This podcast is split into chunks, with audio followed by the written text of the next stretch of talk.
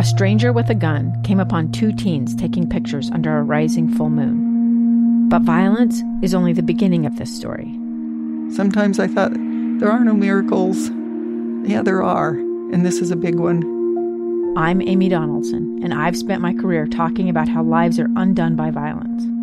The Letter is a podcast about how lives are remade. Follow The Letter at the letter podcast dot com or wherever you get your podcasts.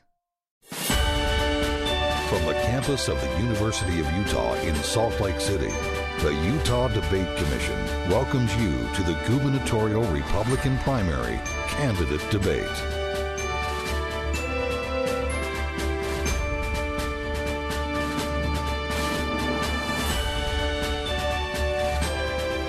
Good evening, and welcome to a live debate between the four Republican primary candidates running to be their party's nominee for governor in the state of Utah.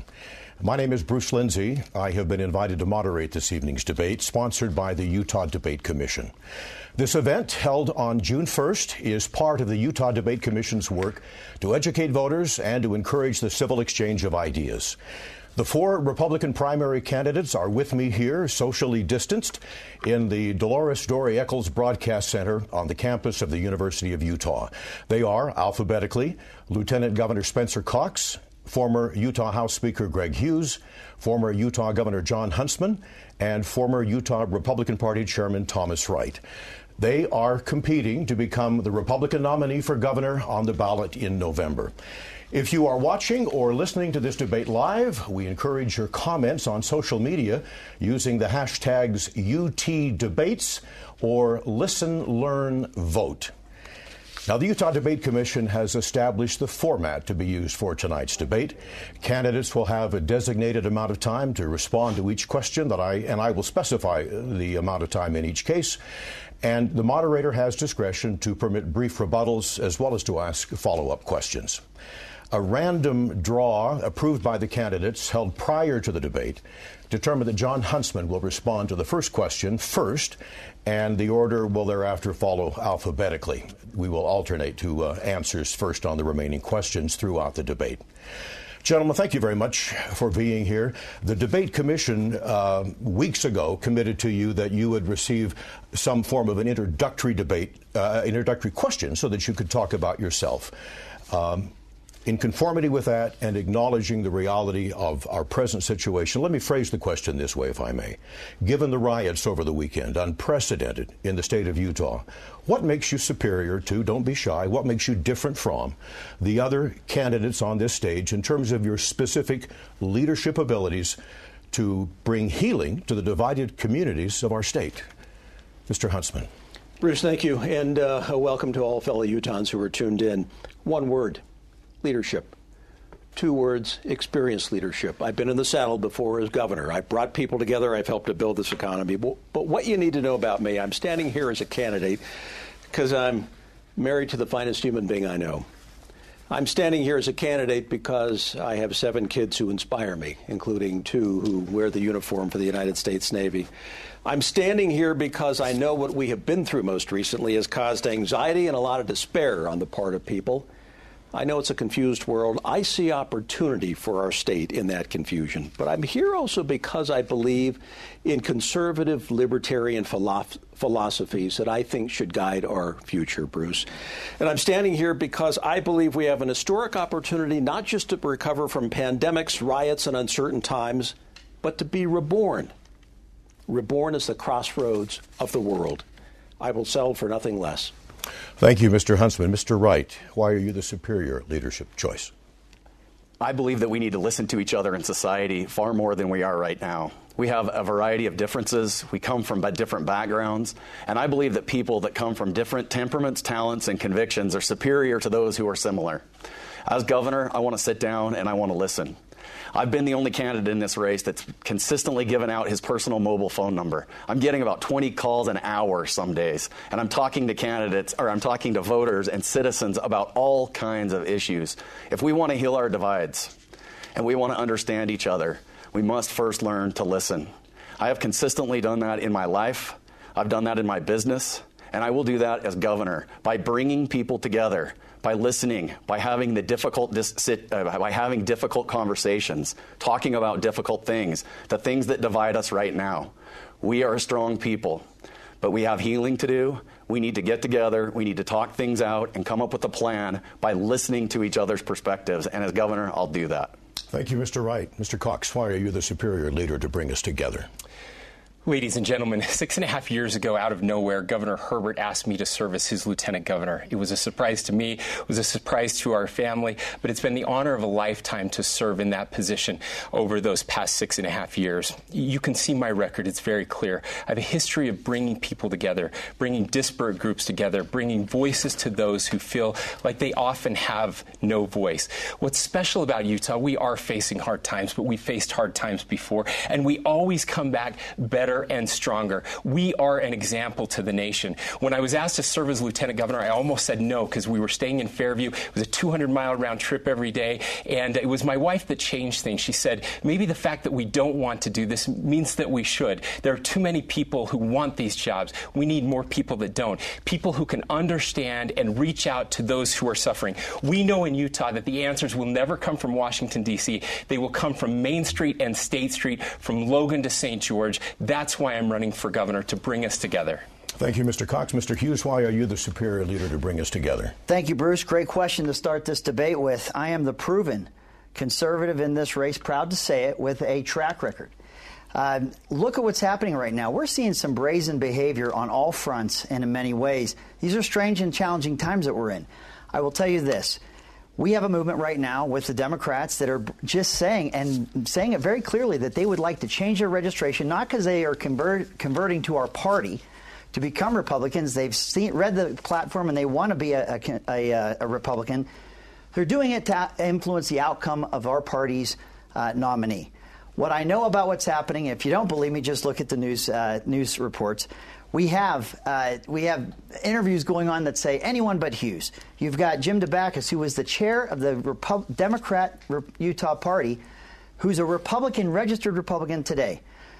We brought people together when on Operation Rio Grande. We fought lawlessness. We took on things people said they couldn't, but we did it as a conservative and through with cons- conservative Listen, principles. I would like to stay with uh, news of the day and give you each a chance to respond to this headline that is widely reported, a conference call this morning from the White House to the nation's governors.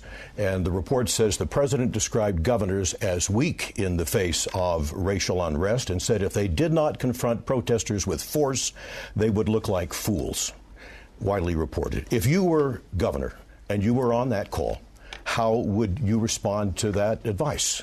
Mister Wright, for a minute. Well, this is a time for leadership in the state of Utah, and let me tell you, this time we find ourselves in is very difficult. And I'm not afraid to talk about what I saw when it comes to George Floyd. I was very uncomfortable with what happened. I was devastated. It was hard to explain to my children, and I want to tell you the solution to the problem. Number, uh, not a solution, an idea that I have as governor, a very specific idea, and I hope that the viewers today will listen to what I say. I'm not going to answer these questions in platitudes. I'm going to give specific ideas. As governor, I want to get involved in the Peace Officer Standards and Training. Uh, and that's called POST. It's the POST Council. As governor, I will direct the Commissioner of Public Safety in his role on the POST Council to ensure curriculum for all new and future officers so they'll be trained, so that they're listening and learning and we're being compassionate with each other and we can take action on, on racial inequality.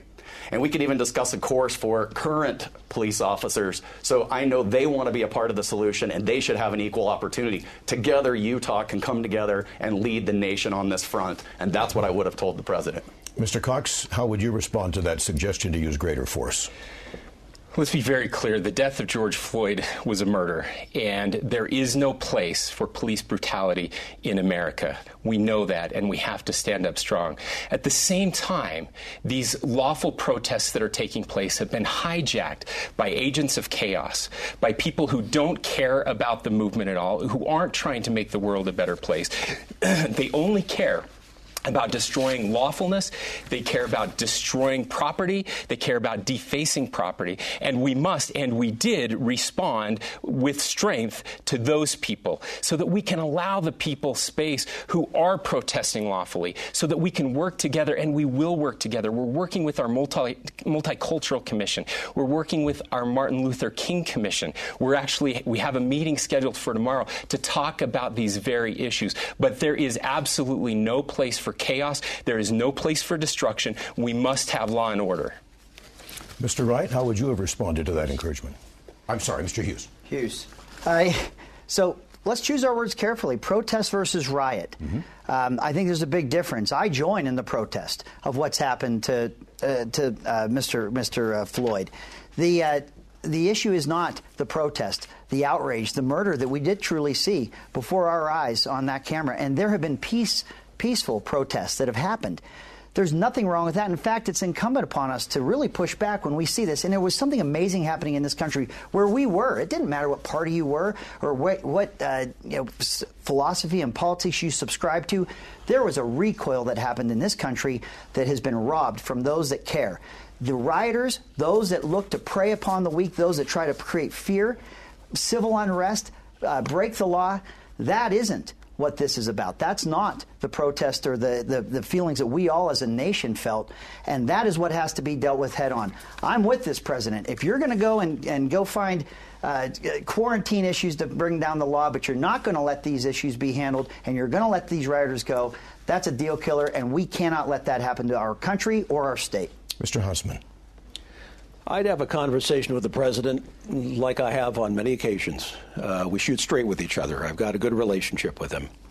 Um, but I would ask, first and foremost, are we doing enough to thank law enforcement for putting their lives on the line? Are we doing enough to thank them and their families for the restraint that was shown in the face of anarchy? And then I would tell the president something else, because I served him in Moscow.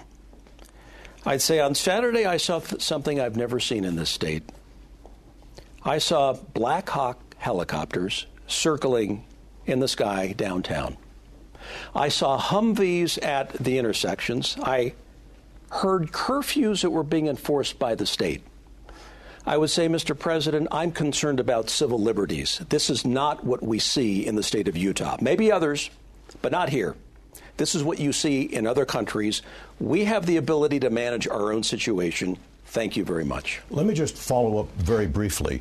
There's been a distinguish, you, you've differentiated between uh, violent and nonviolent protests this week. Would you just speak for thirty seconds to what you perceive as being the underlying cause of each of those, Mister Wright? Underlying cause for what exactly? For the grievances. What are these people trying to say who feel like they're not being heard, so they turn well, to demonstrations? Well, they're frustrated. They're frustrated by the, the leadership that they see on so many issues that face our country, whether it's racial inequality, uh, law enforcement challenges.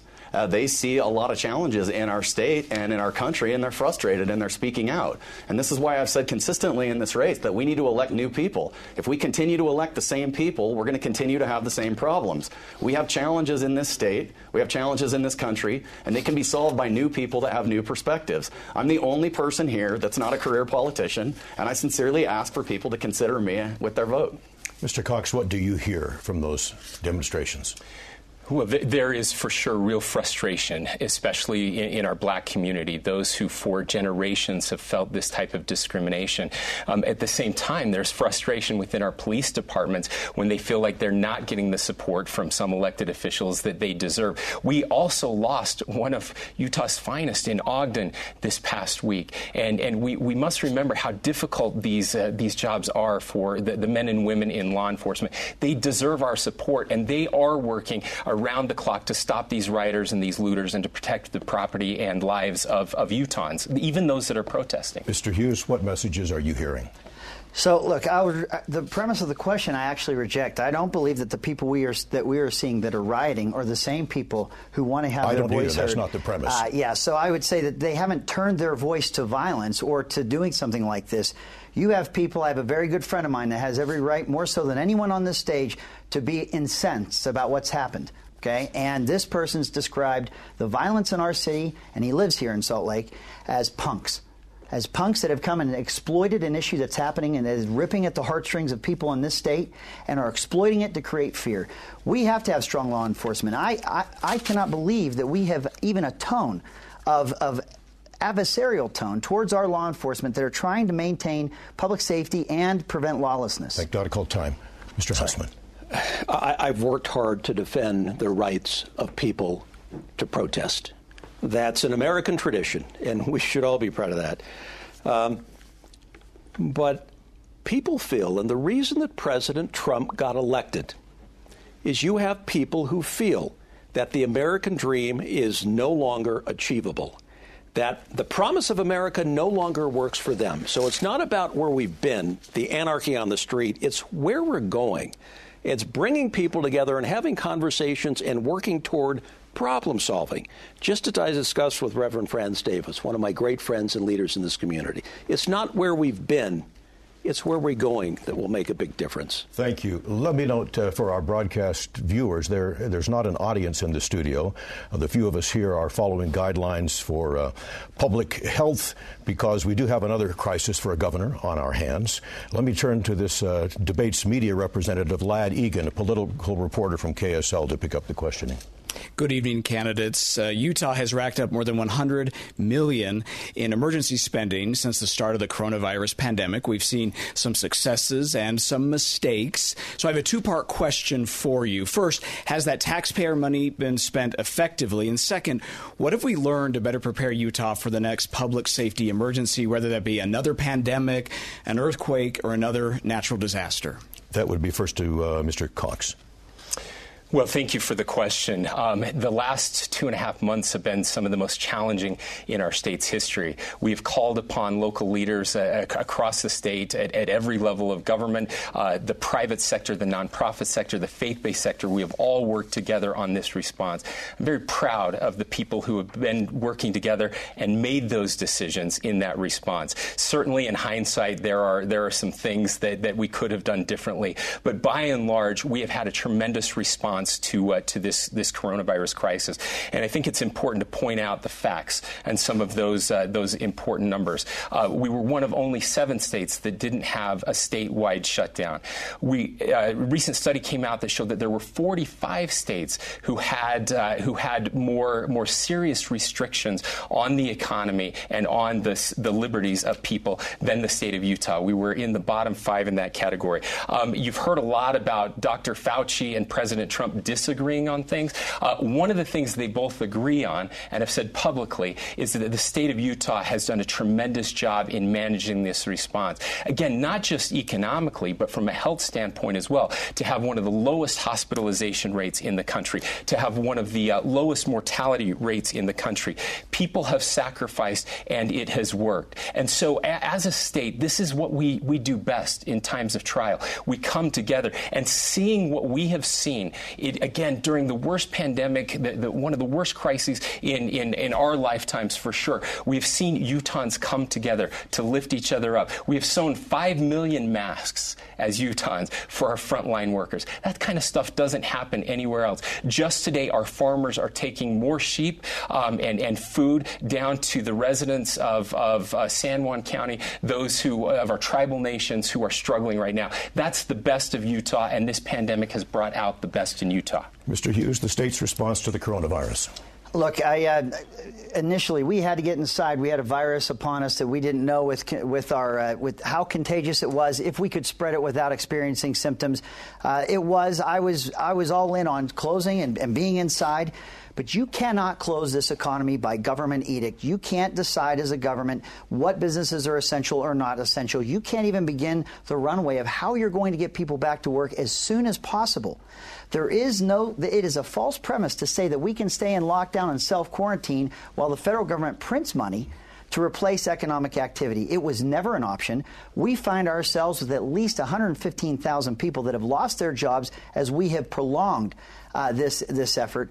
This is not an acceptable way. I will tell you that the Bill of Rights are a government that tells you what businesses are essential or not, a phone that if it crosses state lines goes off like an Amber Alert asking you who you are, where you're going, and what your health status is.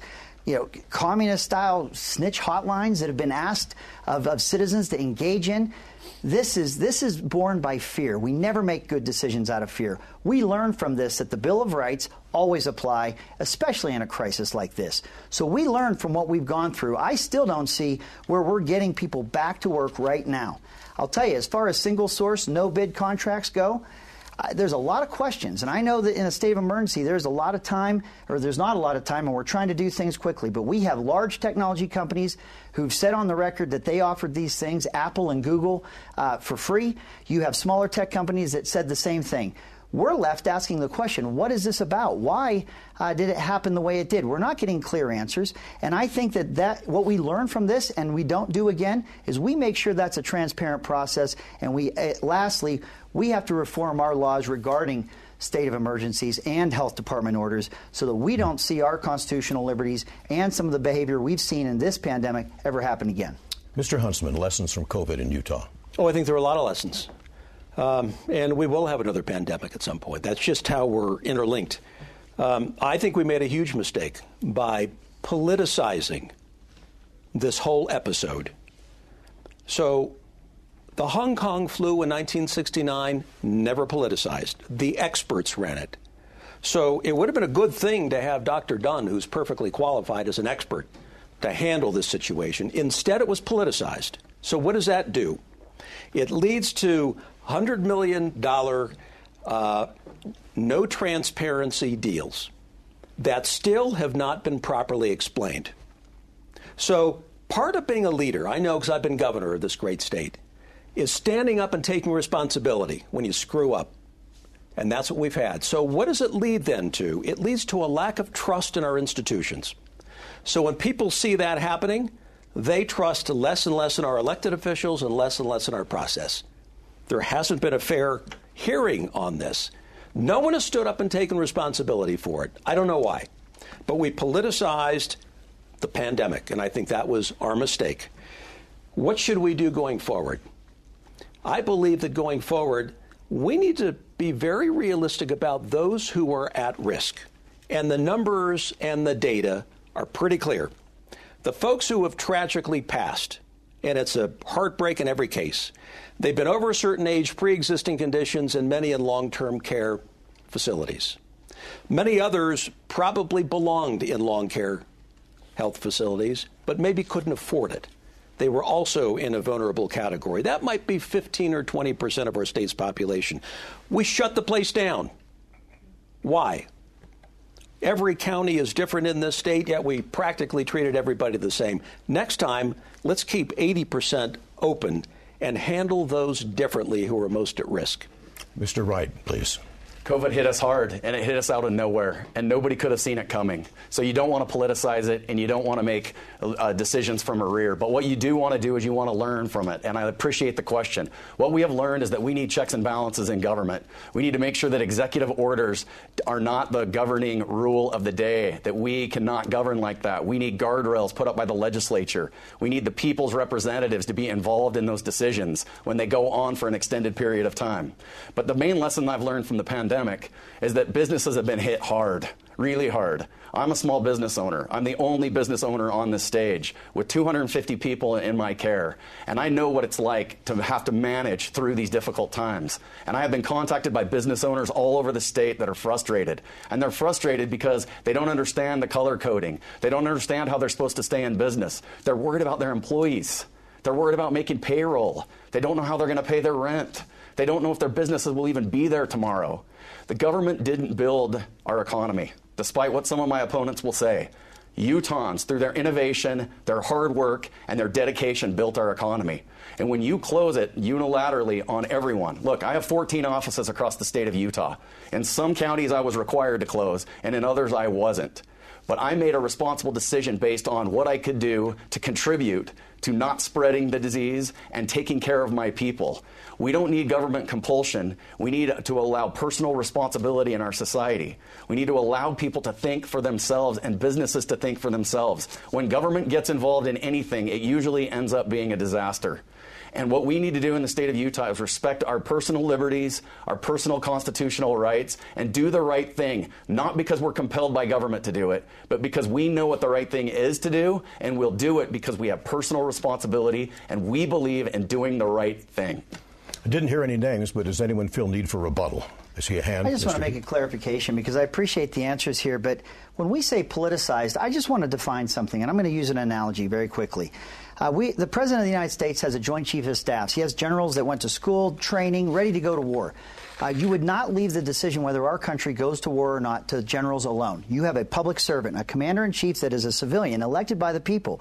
This decision of how this state proceeds has to be looked at through the lens of public servants, because a physician, medical providers, they don't understand that bills, it's not their job to understand that bills come due every day. It's not their job to understand how this economy impacts the lives of people that bills come due every day and closing down our schools. And so you have to have public servants making these ultimate decisions. The buck stops with our public servants. Mister Cox is asking for thirty. Yeah, thank you. So th- what has been said is absolutely right in one sense, and that is that the, the, the politicization of this disease is awful. And the only people playing politics with the, this disease are the people on this stage.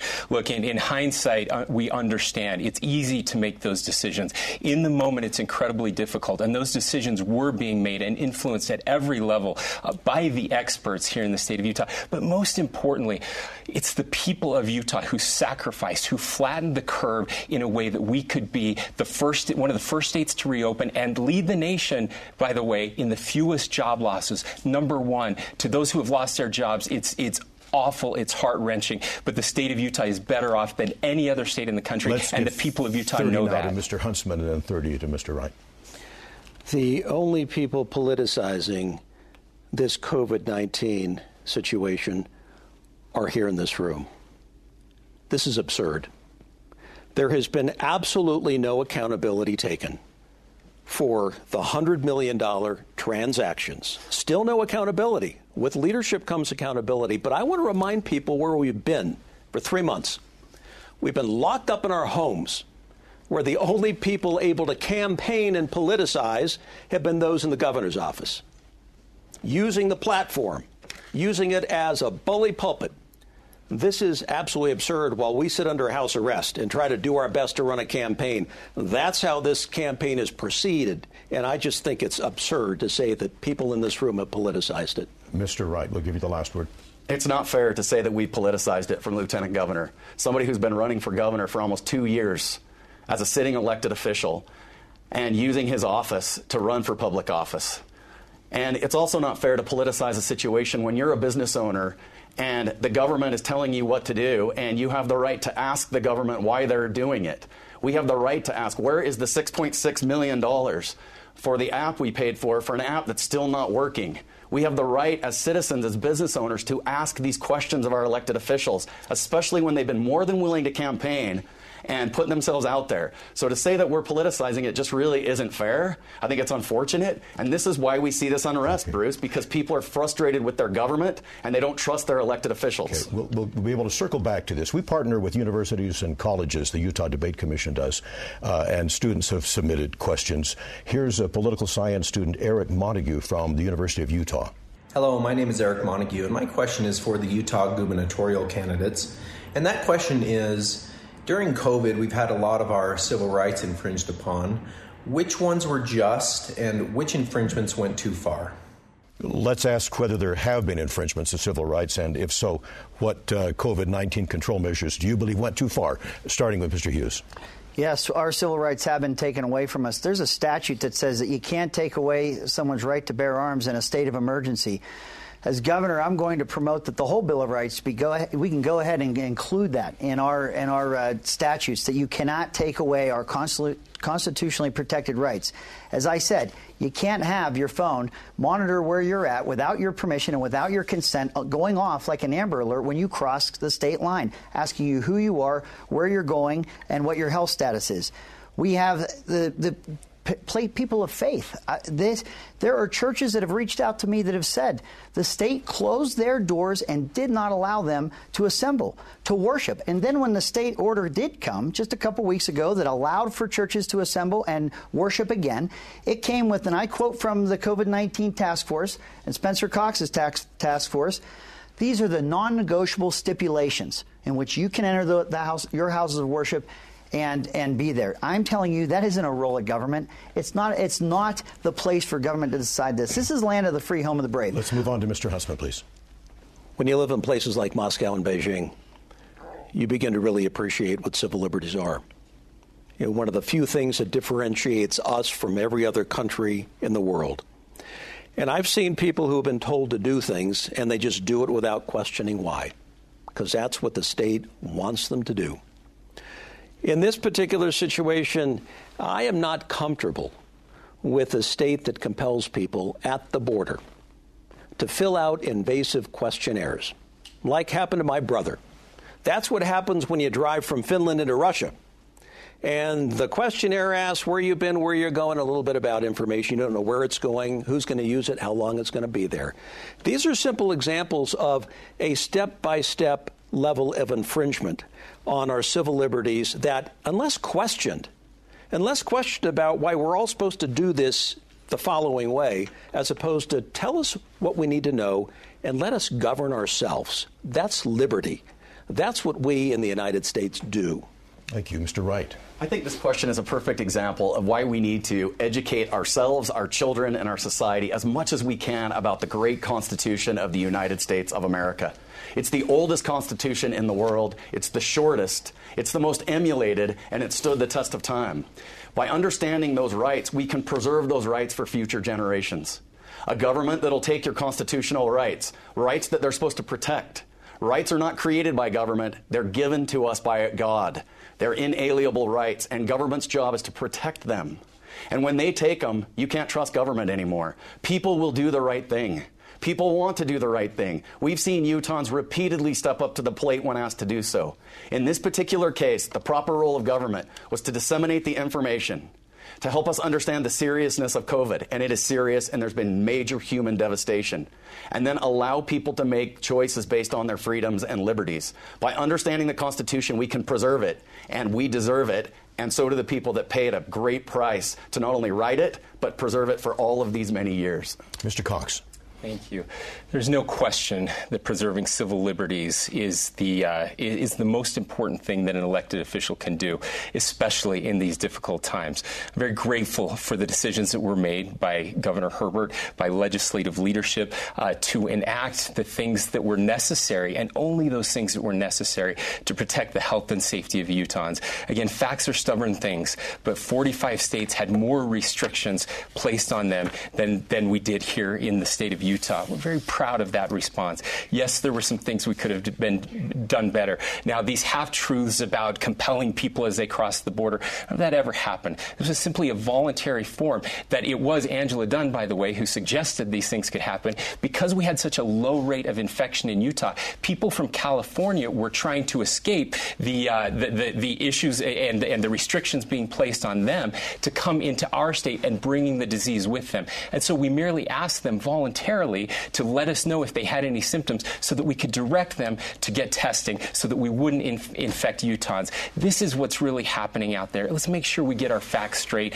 uh, before we, we misinform the people of the Gentlemen, state. Gentlemen, before, is there a, an urgent need to rebut? Well, yeah, the facts fifteen, are sec- straight. fifteen seconds, please. Facts are very straight. A government, a, a, a stated order from our governor has inherently a Class B misdemeanor if you violate it. There was nothing in that order that said this was voluntary. You can have the governor come out after the fact and say, well, I won't enforce Force it, but let's be clear. It was a, it was an executive order to, to monitor and use our phones as surveillance devices. And just because the governor tells you that he won't enforce that Class B misdemeanor, it is still in effect until he decides it's not. There was a hand from Mister Huntsman. Yep. Yeah. Facts are stubborn things. We're sitting at ten percent unemployment, the highest in recorded history.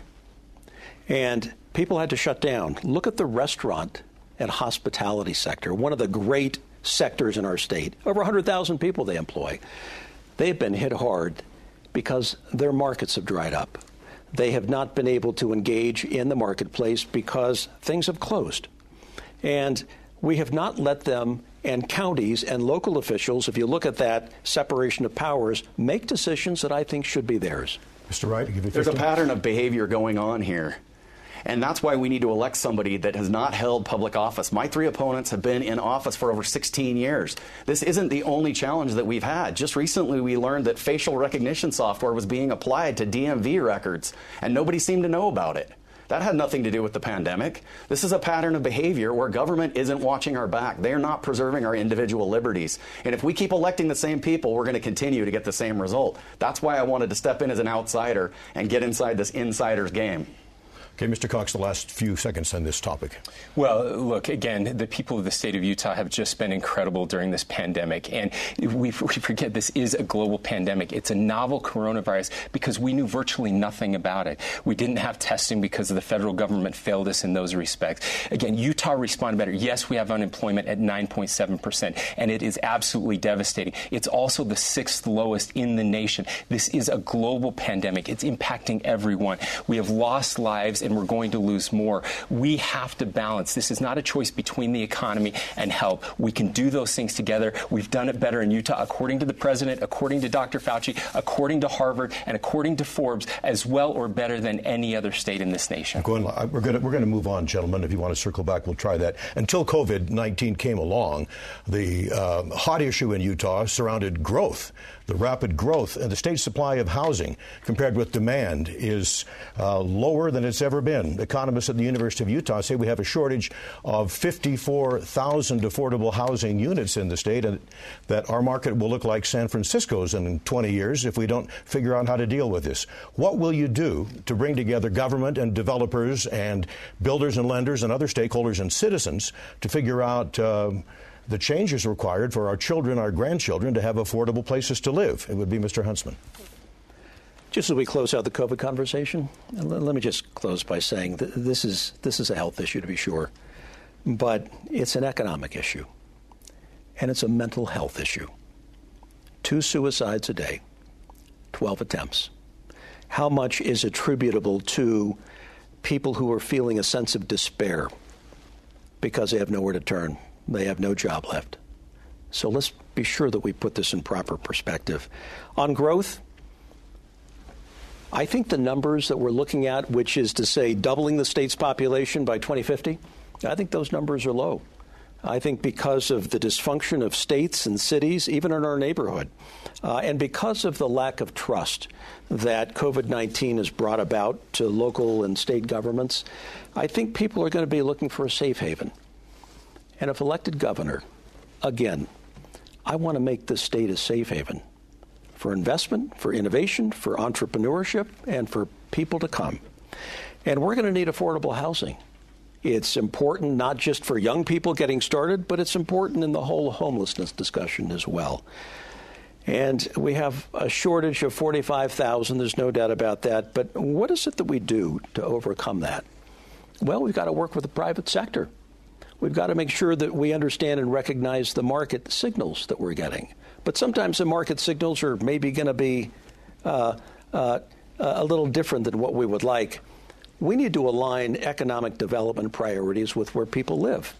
So why is it we have one hundred thousand people coming out of Davis and Weber counties who are working in Salt Lake and Utah counties?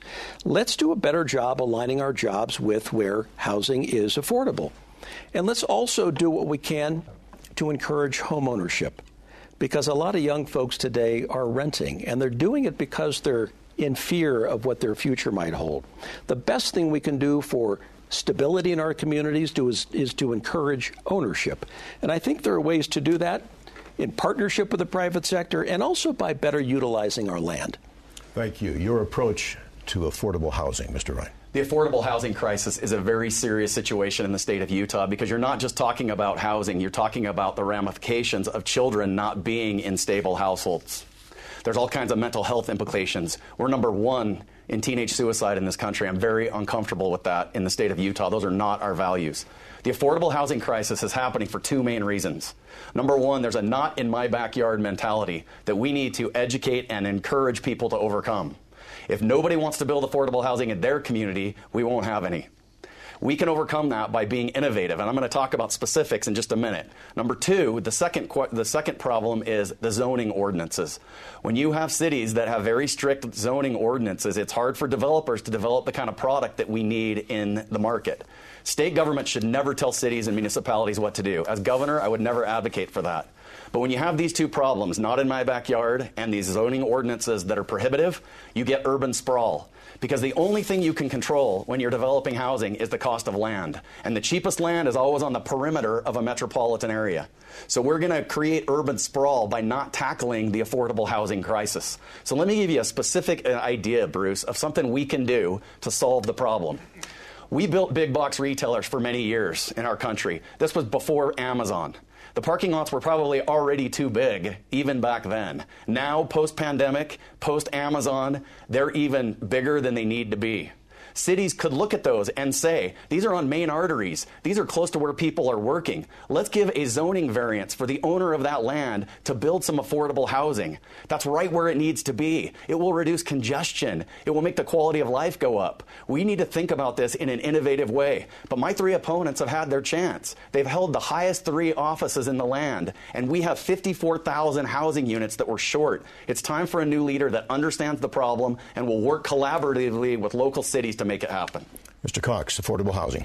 Thanks, Bruce. You know, growing up on the farm, my dad always said that uh, that, that our greatest crop were our kids, but it was also our, our best export, and, and we sent them away and we, we never got them back.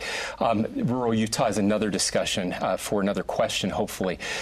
But urban Utah is starting to feel that now. Because of the price of housing, so many people are worried on the Wasatch Front that their children won't have the opportunity to live and raise their kids where, where they grew up. And that's something that, that deeply concerns me. Now, it's not the role of the governor to make decisions for local municipalities. I was a former city councilman and a former mayor, and I understand that the best decisions are made at the local level. But there are a couple important things that we can do. First and foremost, I, I say this often, but where there's a little formula that always works, where, where infrastructure precedes growth and density, the quality of life stays high.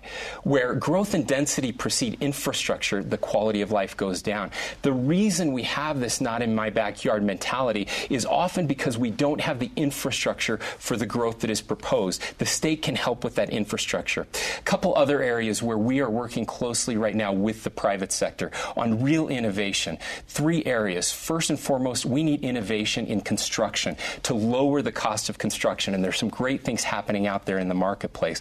Second of all, we need innovation around finance. Um, we, we haven't seen much innovation. We did in the early two thousands, but it was all the wrong kind and led to an economic collapse. That's not the type of innovation we need, but real innovation around finance to open up markets and open up housing for low-income people and, and those that are just getting started in their lives. And finally, government regulation is the third area where we need innovation, because it does, government regulation does increase the cost of housing. We've seen some municipalities like Spanish Fork and others who have who have had deregulation around mother-in-law apartments, which adds, which adds supply and, and makes it possible for homeowners now to make a little extra and, and, and provide space for those that are moving in. Thank you. Mister Hughes.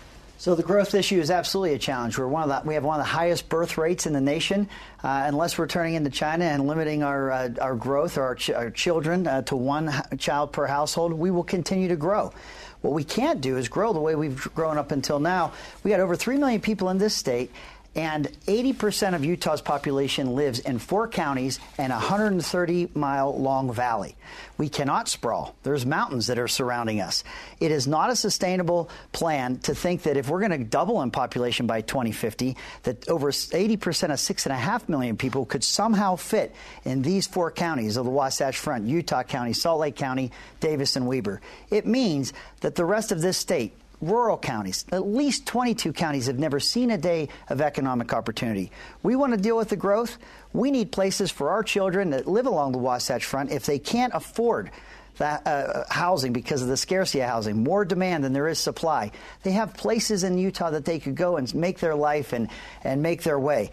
If we if we want to see that the, the, those that are living in those communities that have been migrating here because they don't have jobs or they don't have an opportunity to make a life wherever in our state they live, we've seen that migration happen along the Wasatch Front as well. The way we do this is we have to see we grow the economic pie. It's another discussion, but it does go- talk about the growth and the housing. The cost of living will be much more affordable and practical for people as they have economic opportunities throughout this whole state. We got twenty-nine states in this in Utah. We don't have to keep shoehorning everything in to just four. Uh, we need that relief valve, and I think the people have pushed back uh, considerably uh, in terms in the Wasatch Front, expressing their frustration. And at the same time, people in rural Utah are expressing their frustration that they haven't seen the same infrastructure uh, investment so that they can grow their economies. Thank you. Let's take another question from a student at one of our partner universities. Elise Hall is majoring in political science at B Y U. Utah is currently ranked fifty out of fifty for education spending per student, is ranked twenty-two out of fifty for K through twelve education nationally, and has a thirty-four to one average student to teacher ratio.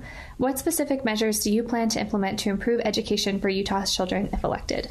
Mister Wright, specific measures to improve education. This is the best part of the debate commission is students asking amazing questions like this and getting answers from candidates. So great question, Elise. Look, education has to be our top priority. We've got to focus on coming out of the pandemic and economic recovery for certain, but public education has been an ongoing challenge. I don't think we're fiftieth, I think we're fifty-first, which I didn't even know was possible until it came out. I wonder how much further we can fall before we finally step up to the plate and take this seriously, which is one of the reasons I'm running. My three opponents, again, have held the highest offices in this land, and we continually underperform when it comes to education funding and classroom size and some of the other challenges that we see. As governor, I'm going to be the public education governor. We don't need more taxes. We don't need more revenue. We need to reallocate the resources in our public education budget to make sure that they get into the classroom, so that teachers are supported, so that they have the resources in the classroom so they can educate our children. It's been far too long that we've had a teacher shortage and our teachers have been underpaid. We need to make it happen by getting out of the teacher's way in the classroom and letting them teach without Common Core and all the bureaucracy that comes down from the federal government. Thank you. Mister Cox. Thank you. Uh, this is the challenge of our lifetimes, education. We can get uh, everything else we've talked about tonight right, and if we don't get education right, none of it will matter because we will fail as a state.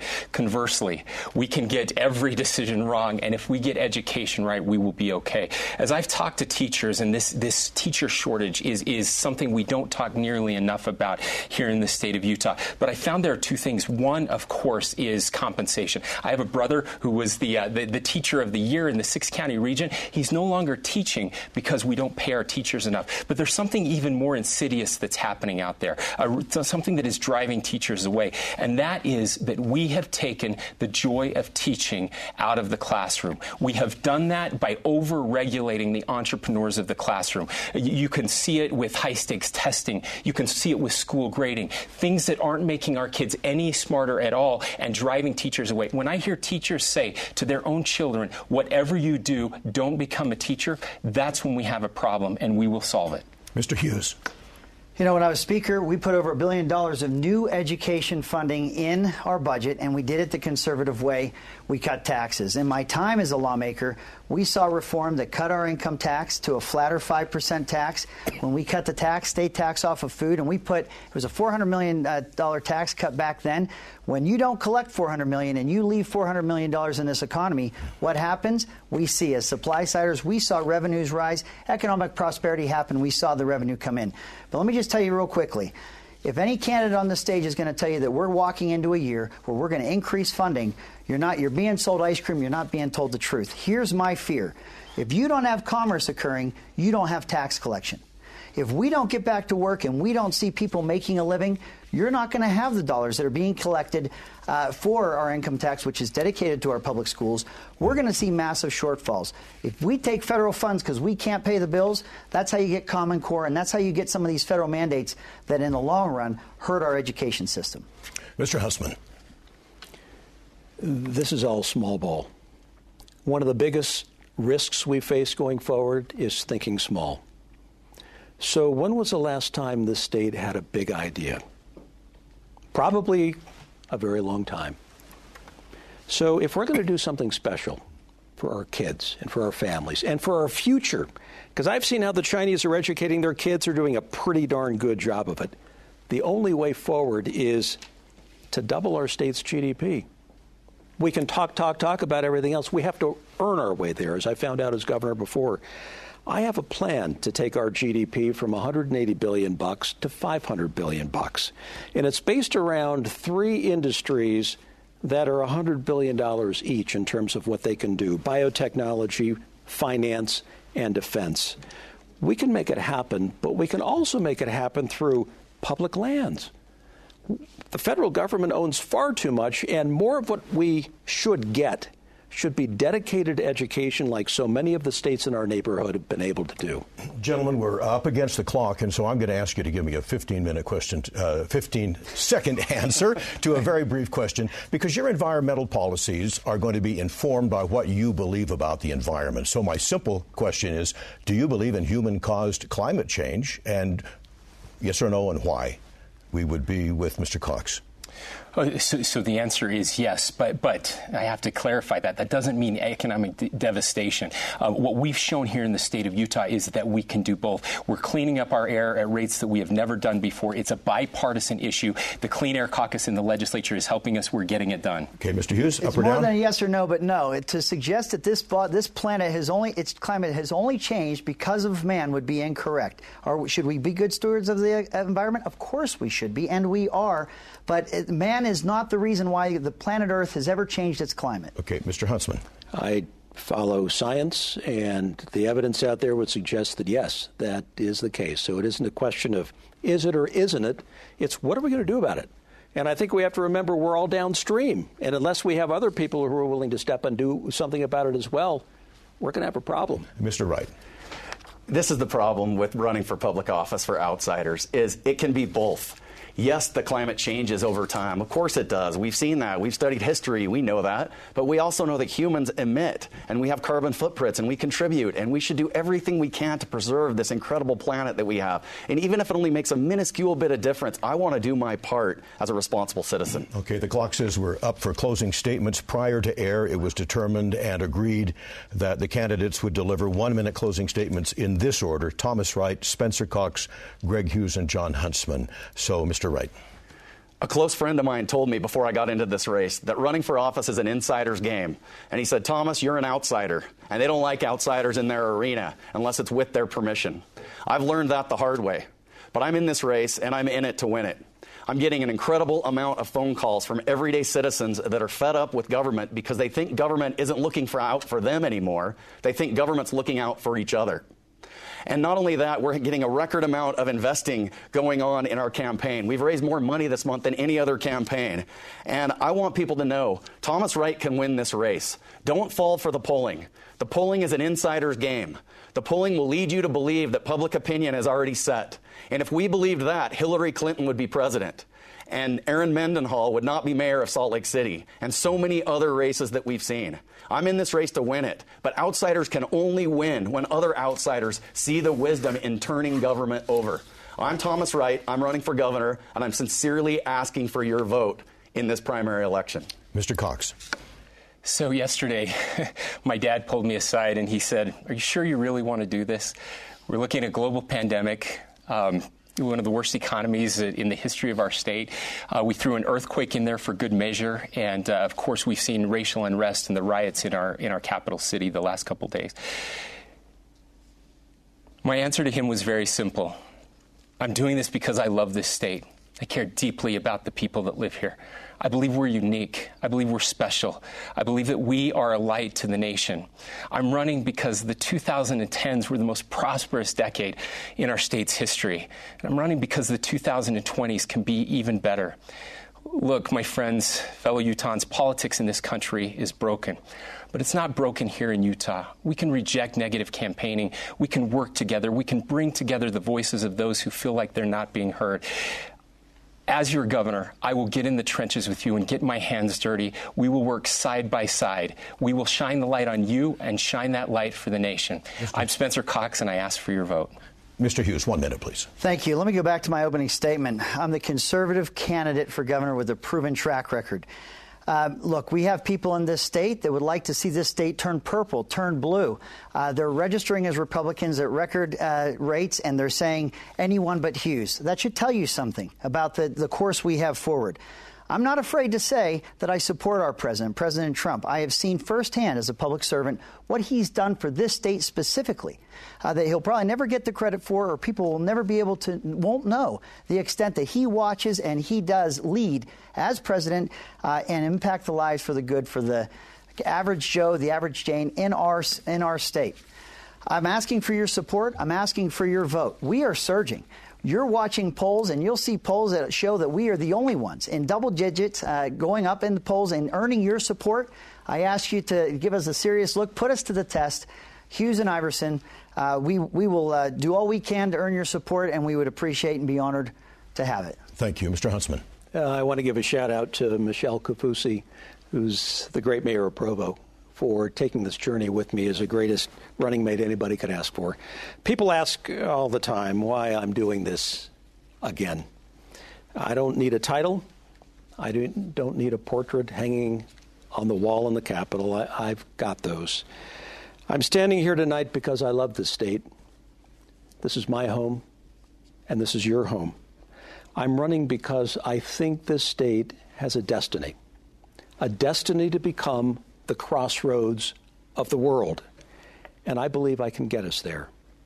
Now, in a few days, votes will be cast, then all the political noise will be over, all of the politicking. Then this whole thing will be about one thing: leadership. If now isn't the time for experienced leaders with a track record of bringing people together and getting real economic results, I don't know when is. I humbly ask for your vote. May God bless the great state of Utah. My thanks to all of the candidates for being here this evening, and particularly thanks to the many Utah broadcast stations that brought you this debate as a public service, and our sponsors, the Larry H. and Gail Miller Family Foundation and doTERRA International. Also, a special appreciation to the administration, faculty, and students of the University of Utah and P B S Utah for providing this venue. I'm Bruce Lindsay, thanking you for watching and wishing you a good evening. You've been watching the Utah Debate Commission debate, uh, gubernatorial debate. Uh, I'm Boyd Matheson, opinion editor of the Deseret News, and uh, we are going to break this down for the next hour. Special episode here on K S L News Radio. We'll go through each of the de- debates that took place today, uh, not only this uh, one you just listened to here on K S L News Radio for the governorship. Uh, we also had uh, congressional debates take place today as well. So special hour of coverage coming up starting at seven oh five here on K S L News Radio. Uh, also, we're continuing to monitor here at K S L News Radio uh, all the events uh, happening here in the state of Utah and around the country, uh, the unrest that continues uh, around the country, and uh, we'll continue to monitor that here as well. All right, we're going to go ahead and step aside. We'll get a quick uh, commercial break in, top of the hour news. When we come back, we'll begin to break down how the debate went. Uh, we'll get your opinion, and we'll get some thoughts from each of the campaigns for governor right here on K S L News Radio. A gun in the face. Then all of a sudden, they all kind of lined up. They pointed their guns at me. And this is the point where I thought, I'm going to die today. Started two years of horror for an American in Venezuela. They said, you need to give us your phone and get ready because you're coming with us. I'm Becky Bruce, and I spent a year researching and piecing together Josh and Tammy Holt's story about their ordeal in a notorious prison. That's when everything started to turn bad. We had another pound on the door. Boom, boom, boom. And there was the police once again. You can binge all of the episodes of Hope and Darkness on K S L podcasts dot com or wherever you get your podcasts.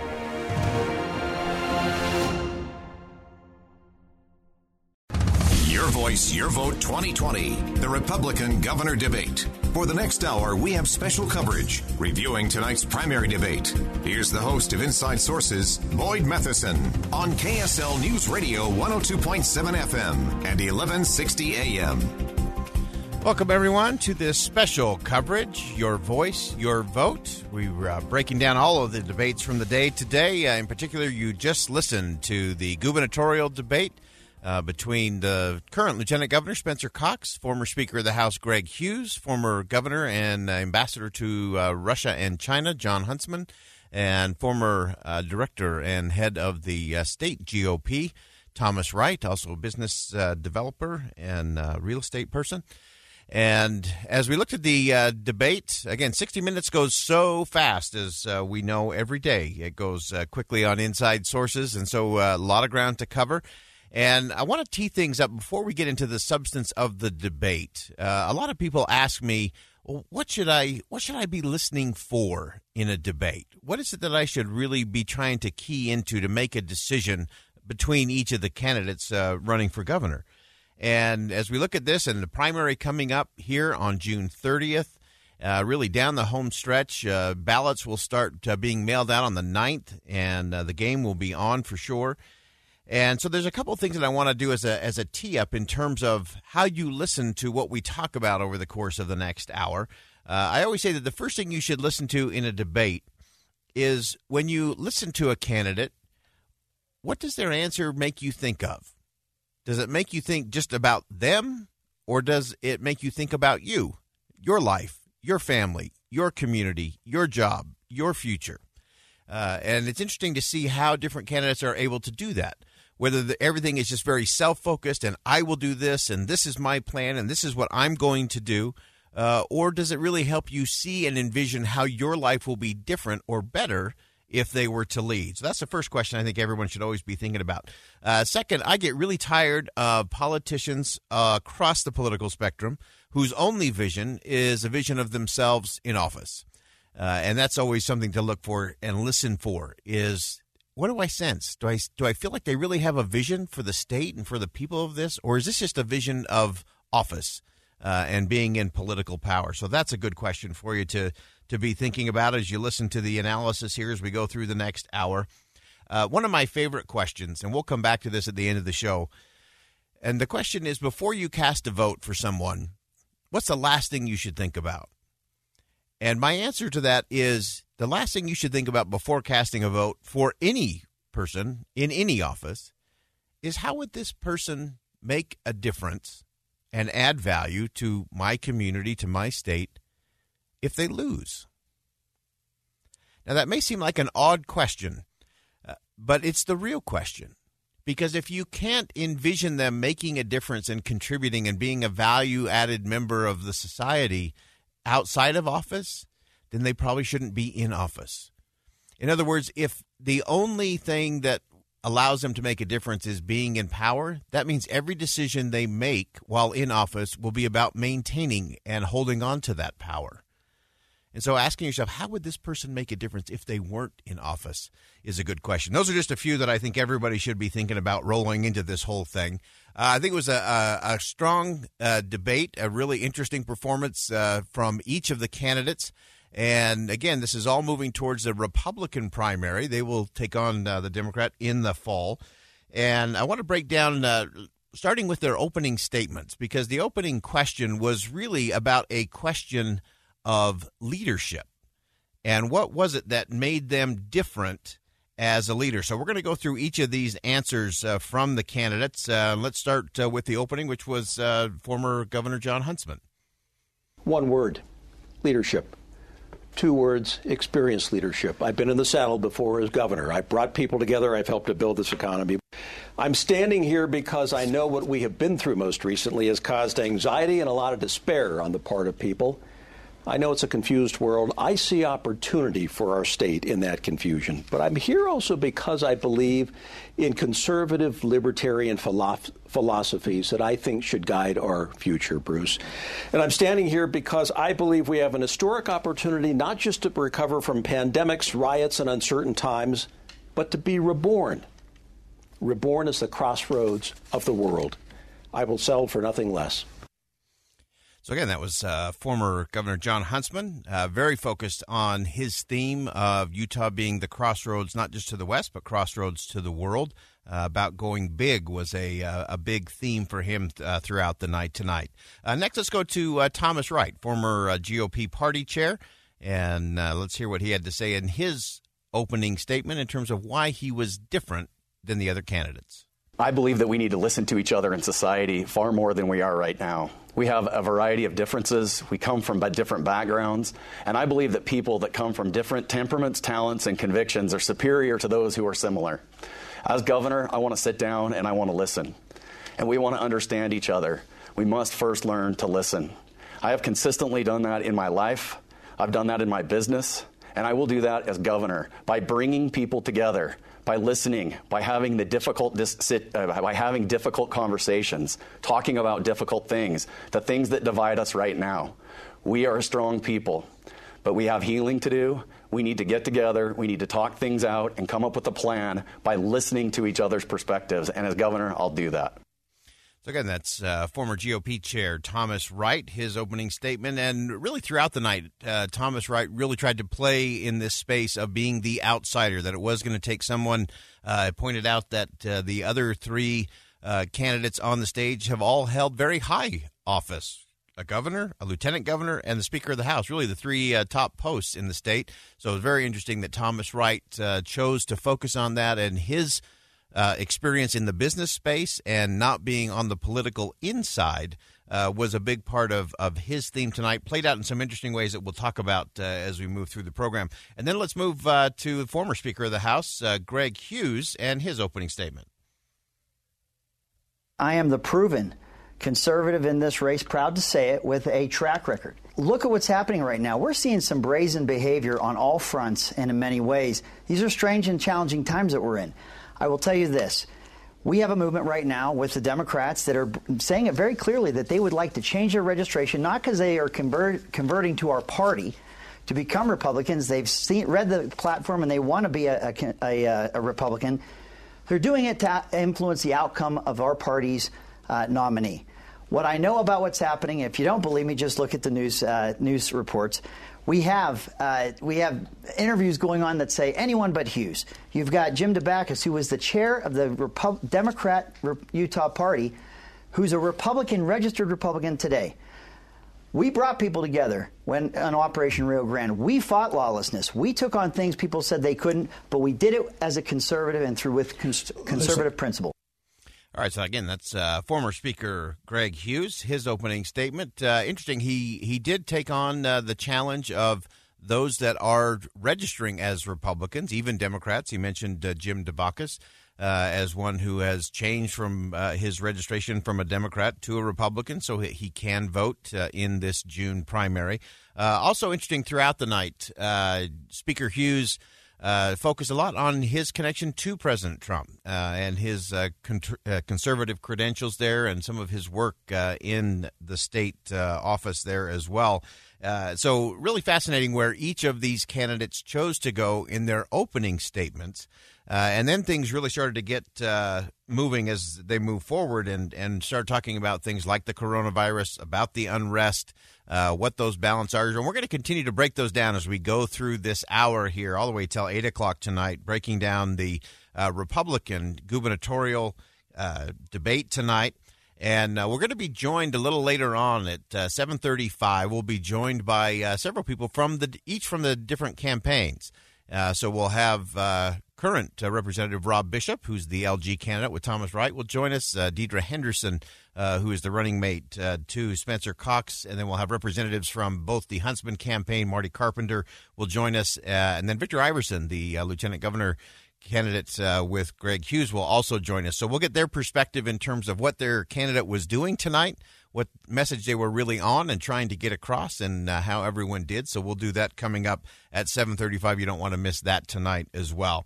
All right, we're going to go ahead and step aside. When we come back, we'll continue to break down some specifics, including some heated moments as it relates to the politics of the pandemic. Stay with us right here on K S L News Radio.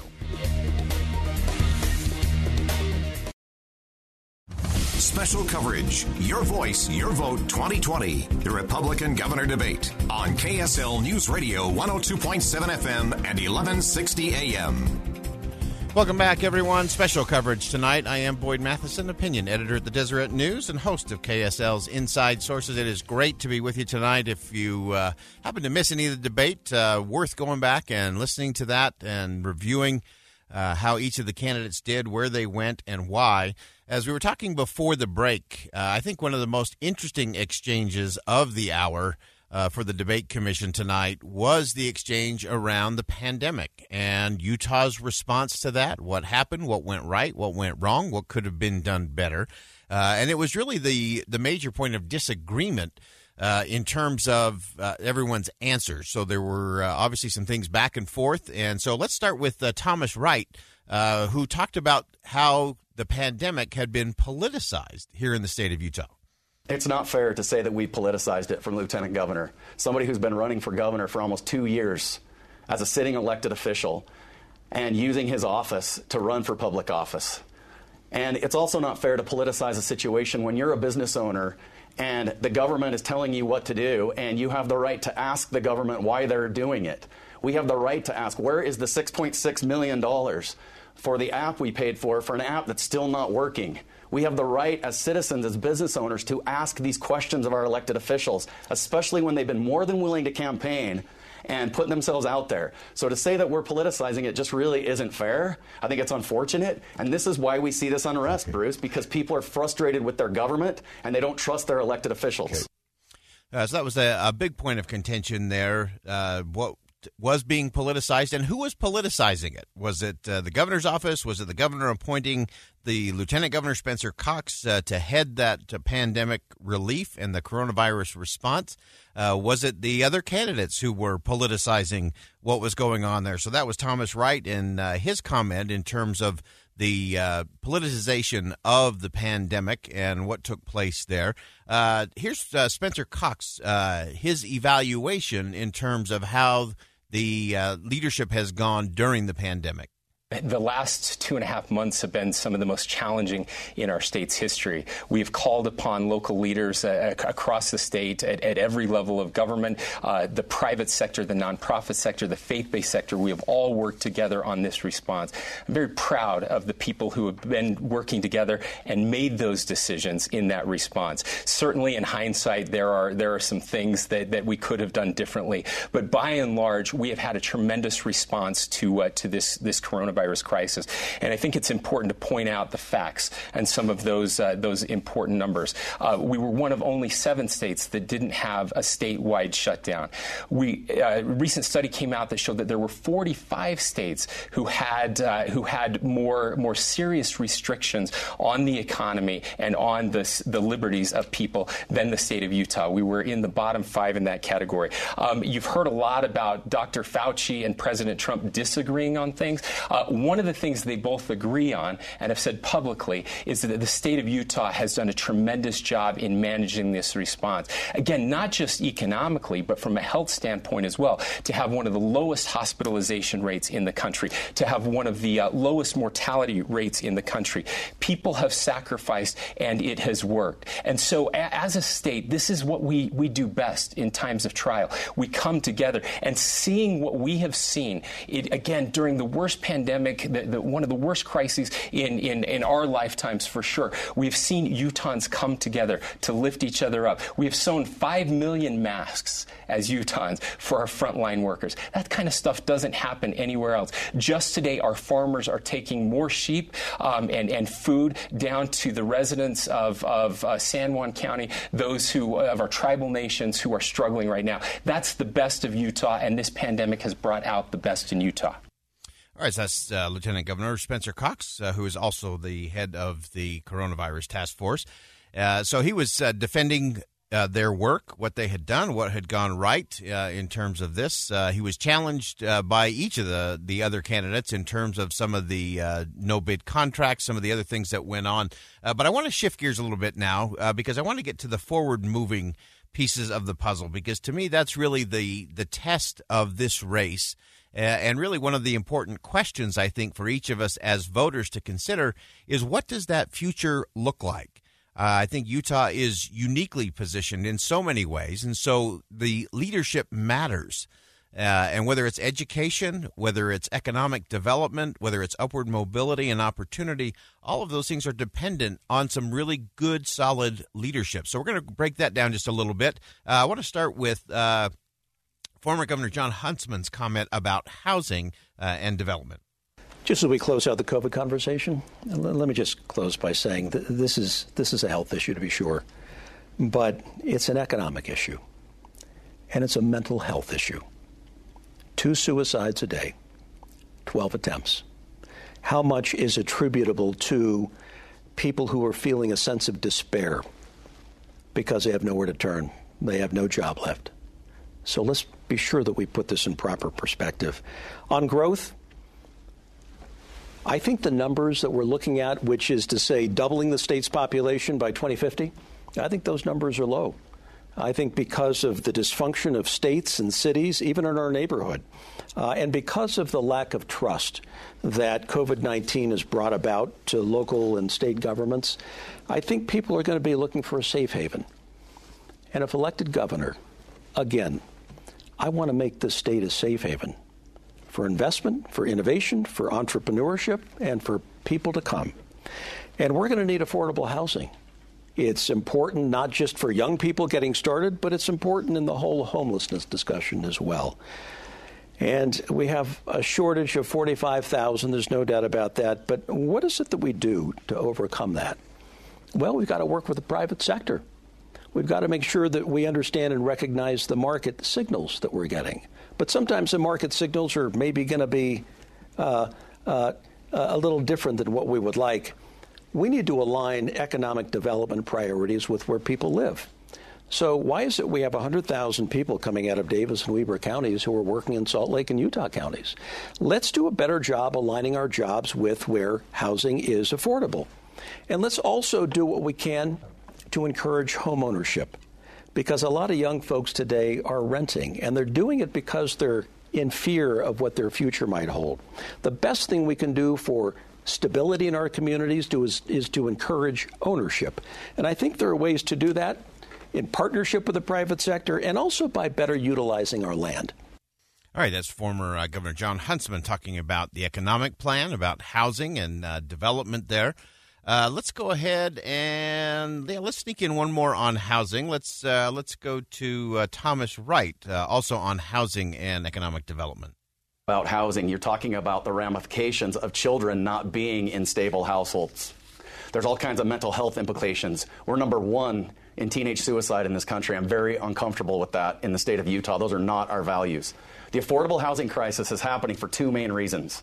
Number one, there's a not in my backyard mentality that we need to educate and encourage people to overcome. If nobody wants to build affordable housing in their community, we won't have any. We can overcome that by being innovative, and I'm going to talk about specifics in just a minute. Number two, the second the second problem is the zoning ordinances. When you have cities that have very strict zoning ordinances, it's hard for developers to develop the kind of product that we need in the market. State government should never tell cities and municipalities what to do. As governor, I would never advocate for that.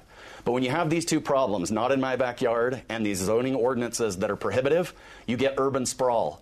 Because the only thing you can control when you're developing housing is the cost of land. And the cheapest land is always on the perimeter of a metropolitan area. So we're going to create urban sprawl by not tackling the affordable housing crisis. So let me give you a specific idea, Bruce, of something we can do to solve the problem. We built big box retailers for many years in our country. This was before Amazon. The parking lots were probably already too big, even back then. Now, post-pandemic, post-Amazon, they're even bigger than they need to be. Cities could look at those and say, these are on main arteries. These are close to where people are working. Let's give a zoning variance for the owner of that land to build some affordable housing. That's right where it needs to be. It will reduce congestion. It will make the quality of life go up. We need to think about this in an innovative way. But my three opponents have had their chance. They've held the highest three offices in the land, and we have fifty-four thousand housing units that were short. It's time for a new leader that understands the problem and will work collaboratively with local cities to to make it happen. All right. Again, that's uh, Thomas Wright. So much, much more to come tonight. Uh, we'll hear more from uh, former Speaker Greg Hughes, get some of his take uh, in the second half of the debate. We'll also hear more from the Lieutenant Governor Spencer Cox. And uh, coming up here at seven thirty-five, you want to hang around uh, because we're going to hear from each of the campaigns. Uh, they've each designated one representative. So we'll hear from uh, current Congressman Rob Bishop, uh, who is uh, tag teaming with uh, Thomas Wright. Uh, we'll also hear from uh, Deidre Henderson, uh, who is the Lieutenant Governor running mate uh, to Spencer Cox. Uh, I believe we have Victor Iverson joining us here uh, shortly as well. And then uh, Marty Carpenter from the Huntsman campaign will also join us. So stay with us. We're going to step aside for bottom of the hour news. When we come back, much more of our breakdown of the gubernatorial debate right here on K S L News Radio.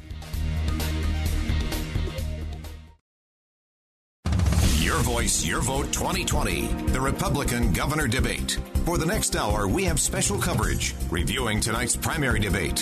Here's the host of Inside Sources, Boyd Matheson, on K S L News Radio one oh two point seven F M and eleven sixty A M. Welcome back, everyone. We continue to break down the Utah gubernatorial debate tonight uh, from the Debate Commission. And uh, for the next segment of the program, we're going to actually have each of the campaigns are going to join us uh, for a quick comment, a quick look at how their candidate did uh, in the big debate tonight. We're also continuing to watch, very important, uh, coming up eight o'clock as the uh, curfew uh, is set. Uh, police are set to enforce that curfew coming up at eight p.m. There is a growing crowd Uh, out there in downtown Salt Lake City. So we'll continue to monitor that here on K S L News Radio. And uh, we're very pleased right now to be joined by Victor Iverson. Victor is the running mate uh, to Speaker Greg Hughes, former Speaker of the House. And uh, Victor, great to have you on. Good evening, Boyd. It's good to be on the show. And thank you for everything you're doing. And also thank you for your listeners for uh- paying attention to this important race that we have going on in Utah. Very important race. So we got just about three minutes for each of the campaigns in this segment. So, uh, Victor, tell us, uh, one, what was the, the goal going into tonight? What was the key message for former Speaker Hughes, and how do you think he did tonight? Well, I, you know, Greg is the real deal. He's a, he's a bold, conservative leader who can get things done. And that's really what we need as, as Utah faces this critical time. I thought the debate was a fabulous discussion about freedom, about Constitution, and, and about some of the mistakes that have been made in this COVID uh, pandemic, uh, the, the politicalization that's been happening. I felt like um, Speaker Hughes did a great job um, speaking out on those issues, speaking out on freedom, on the Constitution, how it cannot be suspended, Um, for public health policy. And I have to admit that I was pleasantly surprised that others joined in that debate in agreeing what, uh, with Speaker Hughes and what he has been saying for a long time now about his concerns about uh, about the governor's office's uh, reaction in this, this uh, pandemic issue. Okay. But also, one thing that your listeners need to know is that with Greg, they get a true problem solver, someone who have the experience to get down and really solve some of these critical issues when you're talking about things like housing, when you're talking about economic development. What I believe um, the voters need to understand is that we represent a Utah unifying ticket, one that uh, believes that prosperity in Utah needs to be spread across the entire state and not just along the Wasatch Front. Um, okay.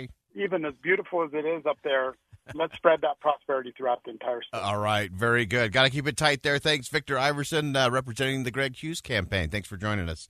Uh, next, we're going to go to uh, Representative Rob Bishop uh, as part of the Thomas Wright ticket. Uh, Congressman Bishop, uh, you are a veteran of many a debate. Uh, what were you hoping to uh, accomplish with Thomas tonight, and how do you think it went? Well, thank you, Boyd. Uh, you know, this election cycle has been extremely different. With the coronavirus stopping all sorts of in-person meetings, it's very difficult for people to actually ha- take some time and listen to issues and work them through. Everything is coming through simply by prepaid commercials. However, um, as as well as was, this is the first time I think people had a chance to listen to all four of the candidates going over the same questions, even though a minute format is very difficult once again to try and get those things through, uh, your ideas through, especially on complex issues.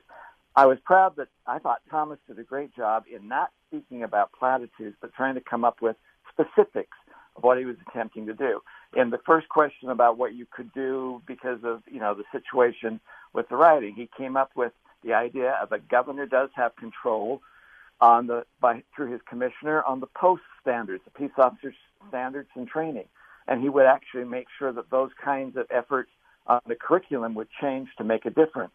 On the housing issue, he gave the specific about what you could do with big box parking lots, uh, specifics on what's happening with facial resign- re- recognition issues that were going through there.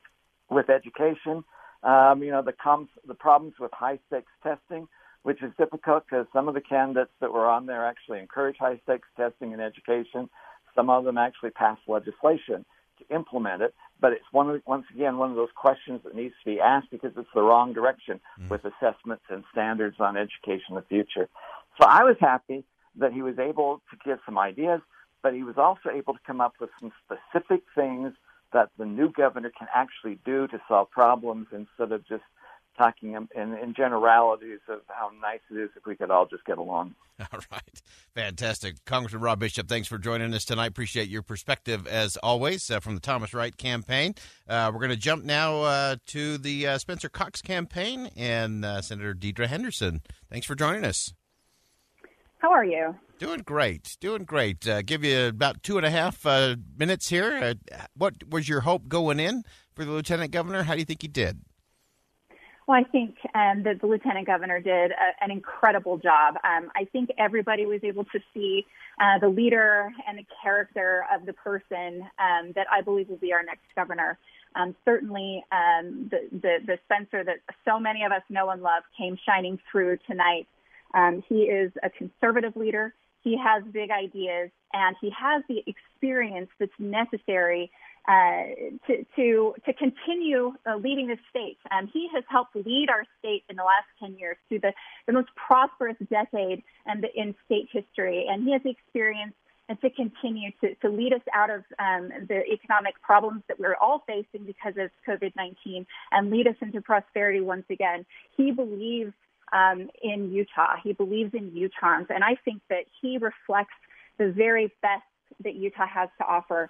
Um, and uh, and I, I just I couldn't be more proud of him. He's got uh, great ideas for education, to restore innovation in the classroom, to make sure that our teachers are being adequately paid and that we're uh, getting rid of unnecessary regulations that tie their hands and and sap the love of, of teaching that, that we've heard so much about.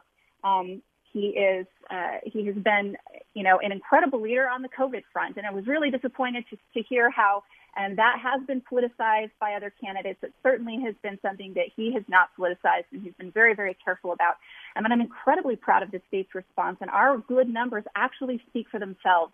Uh, I think that, uh, uh, you know, are those good numbers actually show that the state of Utah has done a good job. Um, and that is the credit of all of the people of Utah working together, sacrificing, doing what's necessary to make sure that we save lives while at the same time Um, getting back to work as quickly as possible so that we can uh, continue to, um, you know, to, to, to recover economically. All right. State Senator Deidre Henderson, running mate to Lieutenant Governor Spencer Cox. Thanks for joining us for a special edition tonight. Uh, and then finally, we'll go to the uh, Jon Huntsman campaign. Marty Carpenter joining us tonight. Marty, how you doing? Good, Boyd. How you doing? Thanks for having me on. You bet. Great to have you on. Uh, so give us a, a quick assessment uh, in terms of what was the goal coming into the debate tonight, and uh, how did the former governor do? Well, I think you saw four men on stage tonight who all want to serve our state very well, and that's a positive. But what I think you also saw, and that most Utahns saw tonight in watching the debate, is that one of those men is uniquely prepared to serve us during these very unique times we're in. Uh, Governor Huntsman laid out something that none of the other candidates have brought to the table throughout this entire campaign, and that's a big idea and a big vision. Everyone on the stage tonight has an X-point plan to get our economy back to where it was. Governor Huntsman has one, his opponents have one. But only one candidate on the stage has a long-term vision to more than double the state's G D P.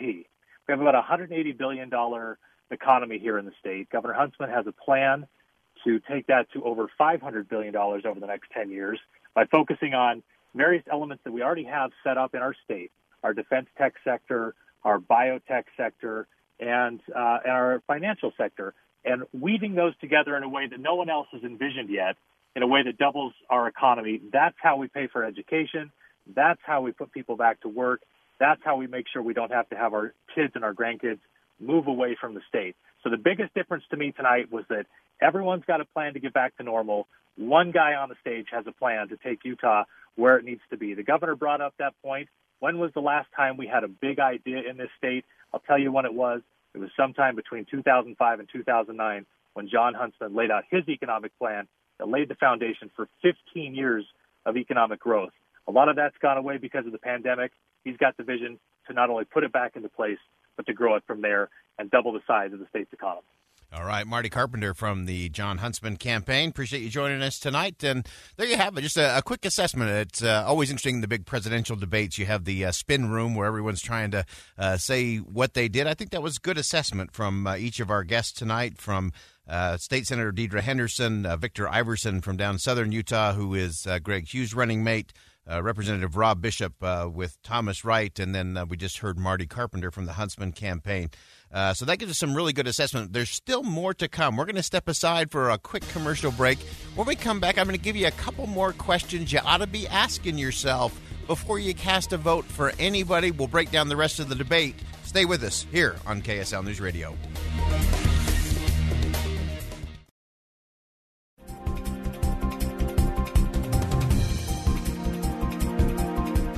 Welcome back, everyone. Final segment of a special hour of coverage here on K S L News Radio, the Utah gubernatorial debate tonight. Uh, we're going to continue to break that down. If you missed any of the debate tonight or any of our program here from seven to eight, uh, you can actually go back and listen to the podcast, K S L Politics Podcast, and uh, catch all of that. It was a great debate tonight. It showed why Utah is different from the rest of the country when it comes to this kind of political debate. Uh, there was no nastiness at all. There was uh, some good debate. There were some good challenges to uh, different areas of policy and performance. And those are all good. Those are all safe. Those are all right. We should have that. Again, it's not about not disagreeing. It's just disagreeing better. And I think all the candidates did a good job of that tonight. And uh, one of the things that we always talk about is in terms of specifics. Uh, something I'm always looking for when I listen to a debate is what kind of unique specifics do you get? That's where the differentiation often happens. Uh, and so I want to do some things real quick as we come down the home stretch here, as we listen to the, the final comments. Uh, a lot of interesting uh, debate around education, education funding. Uh, is that going to be possible? Where will cuts have to happen because the uh, economic downturn caused by the coronavirus? Uh, I want to go to a, a quick comment from Jon Huntsman as it relates to education that was different than the other three. One of the biggest risks we face going forward is thinking small. So when was the last time this state had a big idea? Probably a very long time. So if we're going to do something special for our kids and for our families and for our future, because I've seen how the Chinese are educating their kids, are doing a pretty darn good job of it. The only way forward is to double our state's G D P. We can talk, talk, talk about everything else. We have to earn our way there, as I found out as governor before. I have a plan to take our G D P from one hundred eighty billion bucks to five hundred billion bucks. And it's based around three industries that are one hundred billion dollars each in terms of what they can do: biotechnology, finance, and defense. We can make it happen, but we can also make it happen through public lands. The federal government owns far too much, and more of what we should get should be dedicated to education, like so many of the states in our neighborhood have been able to do. All right. That's, uh, again, a very unique answer, that the answer to education was really around the G D P and earning our way uh, in order to be able to fund that. Really fascinating and very specific, which is something uh, I always encourage people to listen for. All right. We're going to go to the, the closing statements from each of the candidates now, a chance to hear what they left as their final message. This is also important. Uh, I always call this sticking the landing. Uh, that matters. You can have a great debate performance, but if you don't stick the landing, it just doesn't count quite the way it could have.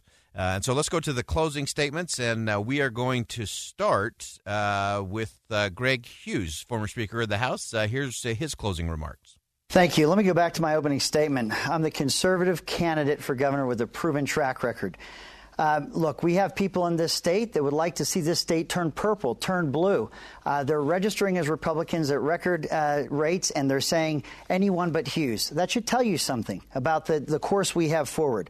I'm not afraid to say that I support our president, President Trump. I have seen firsthand as a public servant what he's done for this state specifically, uh, that he'll probably never get the credit for, or people will never be able to, won't know the extent that he watches and he does lead as president uh, and impact the lives for the good for the average Joe, the average Jane in our in our state. I'm asking for your support. I'm asking for your vote. We are surging. You're watching polls, and you'll see polls that show that we are the only ones in double digits uh, going up in the polls and earning your support. I ask you to give us a serious look, put us to the test. Hughes and Iverson, uh, we, we will uh, do all we can to earn your support, and we would appreciate and be honored to have it. Okay, former Speaker of the House, Greg Hughes there. His uh, closing remarks, his uh, punctuating statement in terms of what he wants to do as the conservative candidate. That's very much been uh, part of his mantra throughout. Uh, let's go now to uh, Thomas Wright, who I think had a very strong debate performance tonight. Uh, here's how he ended the evening. A close friend of mine told me before I got into this race that running for office is an insider's game. And he said, Thomas, you're an outsider, and they don't like outsiders in their arena unless it's with their permission. I've learned that the hard way, but I'm in this race and I'm in it to win it. I'm getting an incredible amount of phone calls from everyday citizens that are fed up with government because they think government isn't looking for out for them anymore. They think government's looking out for each other. And not only that, we're getting a record amount of investing going on in our campaign. We've raised more money this month than any other campaign. And I want people to know Thomas Wright can win this race. Don't fall for the polling. The polling is an insider's game. The polling will lead you to believe that public opinion is already set. And if we believed that, Hillary Clinton would be president. And Aaron Mendenhall would not be mayor of Salt Lake City, and so many other races that we've seen. I'm in this race to win it, but outsiders can only win when other outsiders see the wisdom in turning government over. I'm Thomas Wright, I'm running for governor, and I'm sincerely asking for your vote in this primary election. All right, strong finish for uh, Thomas Wright. He had some really interesting moments throughout the evening. Uh, again, uh, really good performance there by uh, by him. And uh, now we're going to go to the Lieutenant Governor, Spencer Cox, who many people are familiar with. And uh, he played to many of those themes throughout the evening, his connection to the state and uh, how things have been going over the last seven years. And here's how he chose to wrap up the night. So yesterday, my dad pulled me aside and he said, "Are you sure you really want to do this? We're looking at a global pandemic, um, one of the worst economies in the history of our state. Uh, we threw an earthquake in there for good measure. And, uh, of course, we've seen racial unrest and the riots in our in our capital city the last couple days." My answer to him was very simple. I'm doing this because I love this state. I care deeply about the people that live here. I believe we're unique. I believe we're special. I believe that we are a light to the nation. I'm running because the two thousand tens were the most prosperous decade in our state's history. And I'm running because the two thousand twenties can be even better. Look, my friends, fellow Utahns, politics in this country is broken. But it's not broken here in Utah. We can reject negative campaigning. We can work together. We can bring together the voices of those who feel like they're not being heard. As your governor, I will get in the trenches with you and get my hands dirty. We will work side by side. We will shine the light on you and shine that light for the nation. I'm Spencer Cox, and I ask for your vote. All right. That's uh, Lieutenant Governor Cox, uh, his closing remarks. And then finally, rounding out the evening uh, was the former governor of the state, uh, Jon Huntsman. Uh, throughout the night, uh, had a lot of big ideas, big plans, and uh, this is how he chose to wrap up the night. Uh, I want to give a shout-out to Michelle Kapusi, who's the great mayor of Provo, for taking this journey with me as the greatest running mate anybody could ask for. People ask all the time why I'm doing this again. I don't need a title. I don't need a portrait hanging on the wall in the Capitol. I, I've got those.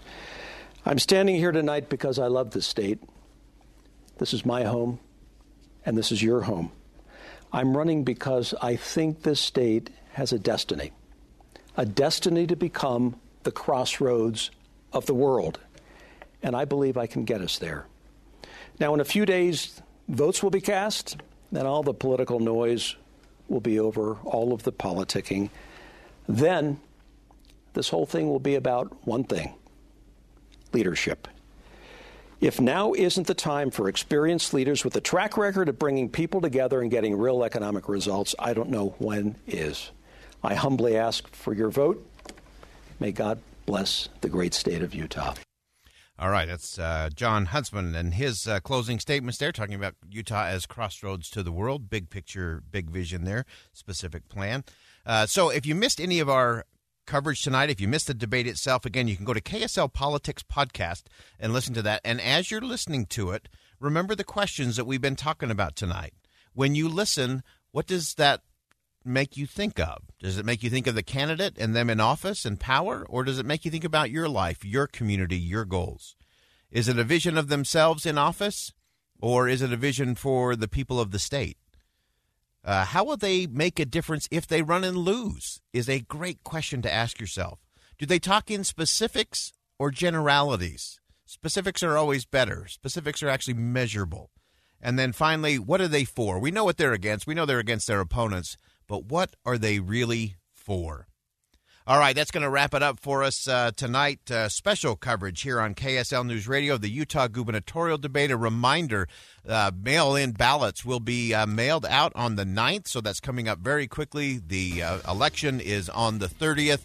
Uh, much more coverage to come here on K S L News Radio. Stay with us uh, for continuing, ongoing coverage. I am Boyd Matheson, opinion editor at the Deseret News and host of K S L's Inside Sources. Have a great rest of the evening.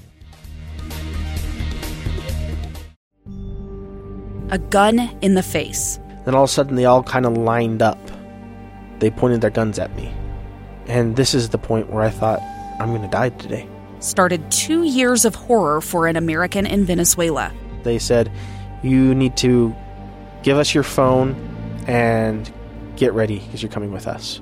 I'm Becky Bruce, and I spent a year researching and piecing together Josh and Tammy Holt's story about their ordeal in a notorious prison. That's when everything started to turn bad. We had another pound on the door. Boom, boom, boom. And there was the police once again. You can binge all of the episodes of Hope and Darkness on K S L podcasts dot com or wherever you get your podcasts.